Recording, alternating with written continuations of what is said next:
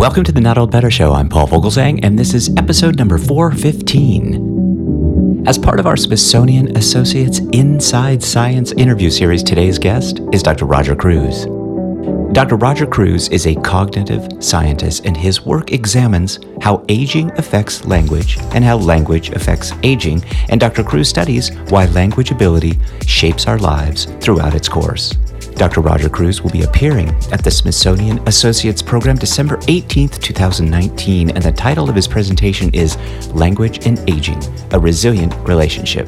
This is perfect for the Not Old Better Show audience. Let me point out right here, though, that the event is sold out, so please check out our website for details on how to sign up for the waiting list. We acquire our native language seemingly without effort in infancy and early adulthood.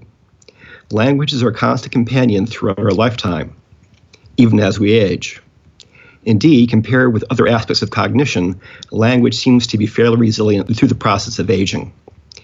In this book, we examine how aging affects language and how language affects aging. That, of course, is our guest today, Doctor Roger Kreuz, reading from his new book, Changing Minds: How Healthy Aging Affects Language and How Language Affects Aging, co-authored with Richard Roberts. Please join me in welcoming to the Not Old Better Show via internet phone, Doctor Roger Kreuz. Doctor Roger Kreuz, welcome to the program. Thank you. It's a pleasure to be talking to you. This is uh, a fascinating subject. I think it's one that's getting an awful lot of attention. I'm excited to just jump right into this with you, but why don't you tell us briefly about your upcoming Smithsonian Associates presentation? Yes, I'm going to be giving a talk on my book, which was published in the fall.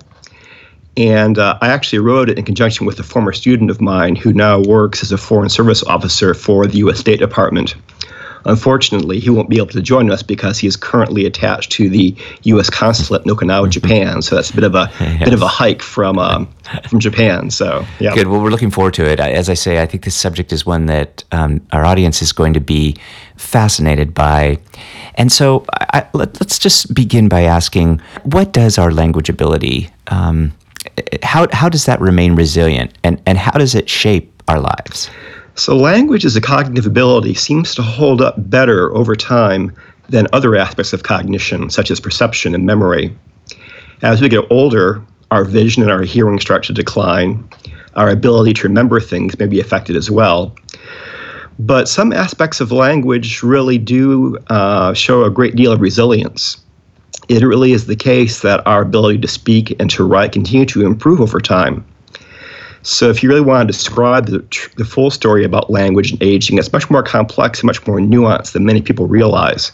Yes, there is some decline, but there's also adaptation and even an enhancement. And I think it's very encouraging to realize that many of our gifted authors, such as Toni Morrison, who passed away earlier this year, continue to write very powerful works of literature into their seventies and eighties. So as a skill, it really does seem to be something that is uh, affected by aging, but not nearly as much as memory and perception. You mentioned Toni Morrison, so I'm curious, what, what inspired you to write the book? Well, part of it was my own curiosity, but part of it was also the curiosity of my students. When I teach classes on cognition and language, my students often ask me questions that I, I couldn't answer, like how does your spelling ability change as you get older? Or what happens to people who stutter as they get older?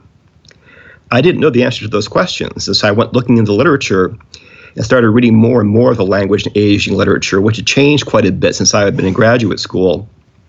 And I discovered there's a great deal of information out there that simply was not really talked about very much in uh, a lot of uh, university classes, and so I really wanted to try to um, Uh, bring that knowledge out and, and let people know about these uh, more recent discoveries that have been made about language and aging. It's also the case that my publisher, the M I T Press, was interested in bringing a book out on this topic. And so it was a good alignment of both interest and opportunity that led to the book being written. So what what have you learned then about the subject that's uh, that's really taken you by surprise and, and caused you to maybe step back and maybe reevaluate some things? On the one hand, we know a great deal about college students and their language ability because they're kind of a captive uh, audience for our experiments. And we also know a great deal about older adults because, once again, they're more accessible to researchers and people who are younger. They may be living in retirement homes, or they may um, be alumni who are happy to volunteer to be involved in research. But I discovered what I refer to as a missing middle problem in the published research. We know a lot less about what's happening in language and in language with people in their thirties and forties and fifties compared to people who are younger or compared to people who are older.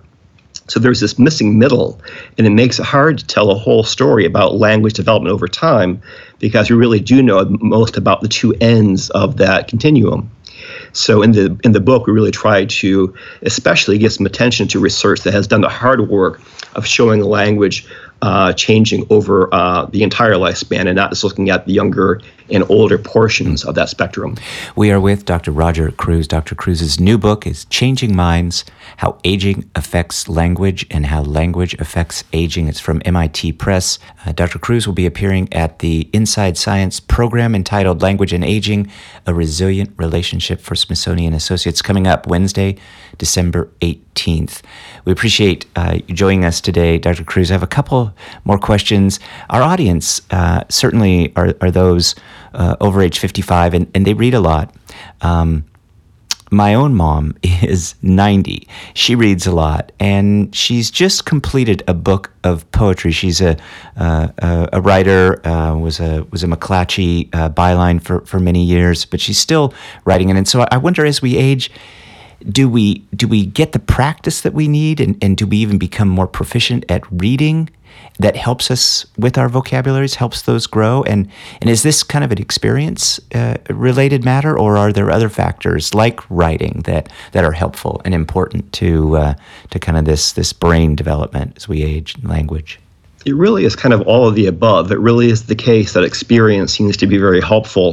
I was very surprised to realize that uh, vocabulary is much larger in older adults than it is in younger adults. There was one study which showed that um, nursing home residents uh, actually had larger vocabularies than the college students. So a lot of people assume that younger people have, they read a lot because they have to pass their classes.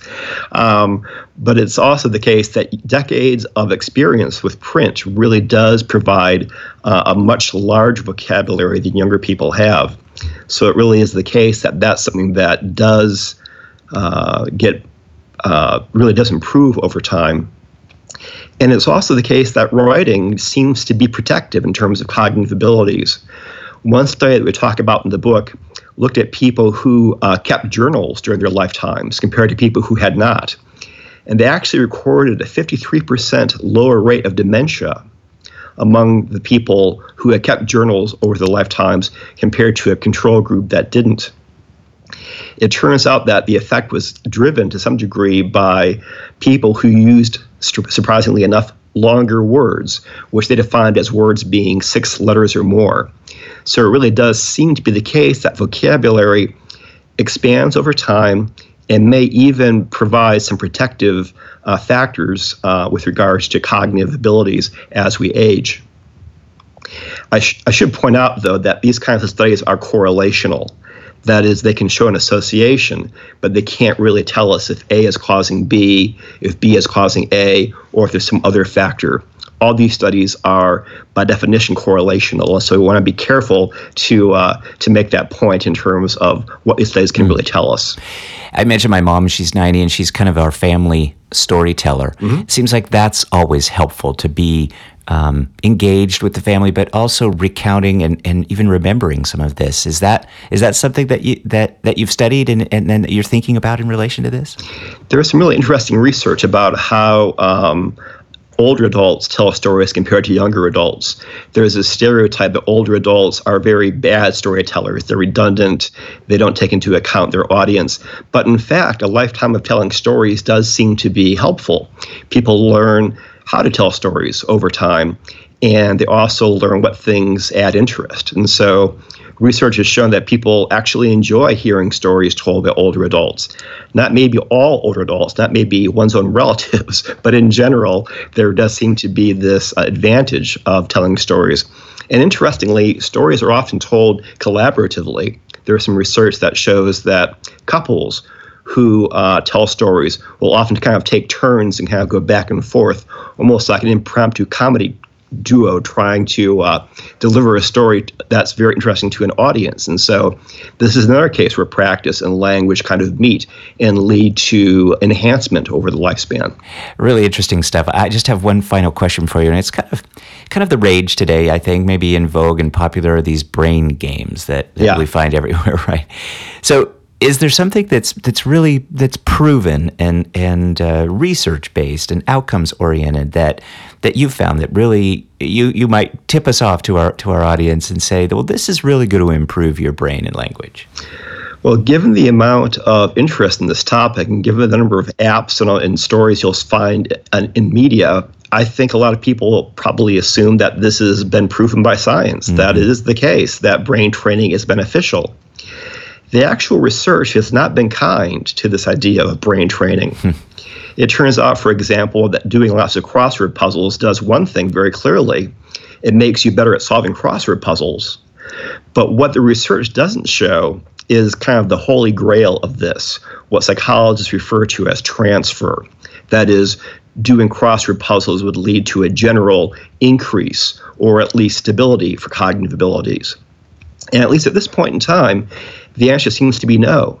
Uh, practicing these sorts of memory or language tasks makes you better and faster at those tasks, but it doesn't seem to lead to this kind of general cognitive benefit. Having said that, there is research, for example, that people who speak a second language uh, will uh, have Uh, develop dementia at a later point in time than a control group. And so a lot of people have seized on the idea of learning a second language as a way to forestall uh, the effects of cognitive aging. But once again, the problem here is that it really has to do with um, people who have been bilingual their entire lives and use both languages all the time. As compared to, for example, somebody learning French in their in their seventies, it's not going to probably confer those same kinds of cognitive benefits. But the good news is that um, reading seems to do this. So brain training as a general phenomenon may not work, but it turns out that reading fiction has been shown to confer cognitive benefits. Even as little as thirty minutes a day has been found to be beneficial. There was this large study that was done by the Yale Medical School. They found a twenty percent lower mortality rate for readers compared to non-readers. And the idea is that reading may require cognitive effort in the sense that if you're reading fiction, you're creating a narrative world in your head, keeping track of characters, their motivations, and that does seem to matter. Once again, this is a correlational study, but the researchers try to control for a host of other factors that might be causing the effect. Things like gender, level of education, health status, marital status, level of affluence, and despite all of that, the effect persisted. So it really does seem like the bottom line issue here is that just as your physician might tell you to keep moving, a psychologist would tell you to keep reading and to keep writing. Those things really do seem to help. Again, fascinating work. Uh, we really appreciate your time. We've been with Doctor Roger Kreuz. Doctor Kreuz's presentation, Wednesday, December eighteenth, twenty nineteen, is sold out at the Smithsonian Associates. The title is Language and Aging, a Resilient Relationship. It's popular. If you're interested in getting onto the waiting list, we'll have links where you can find that information. We'll have links to Doctor Roger Kreuz's book, Changing Minds: How Aging Affects Language and How Language Affects Aging, all in our show notes. But Doctor Roger Kreuz, thank you so much for your time and your work. We really appreciate it. This is this is great stuff. Well, thank you. My thanks to Doctor Roger Kreuz. Doctor Roger Kreuz will be appearing at the Smithsonian Associates program December eighteenth, twenty nineteen, and the title of his presentation is Language and Aging, a Resilient Relationship. The event is sold out, so please check out our website for details on how to sign up for the waiting list. My thanks to the Smithsonian team for all they do to support the show, and my thanks to you, our wonderful Not Old Better Show audience. Happy holidays, everyone, and let's talk about better. The Not Old Better Show.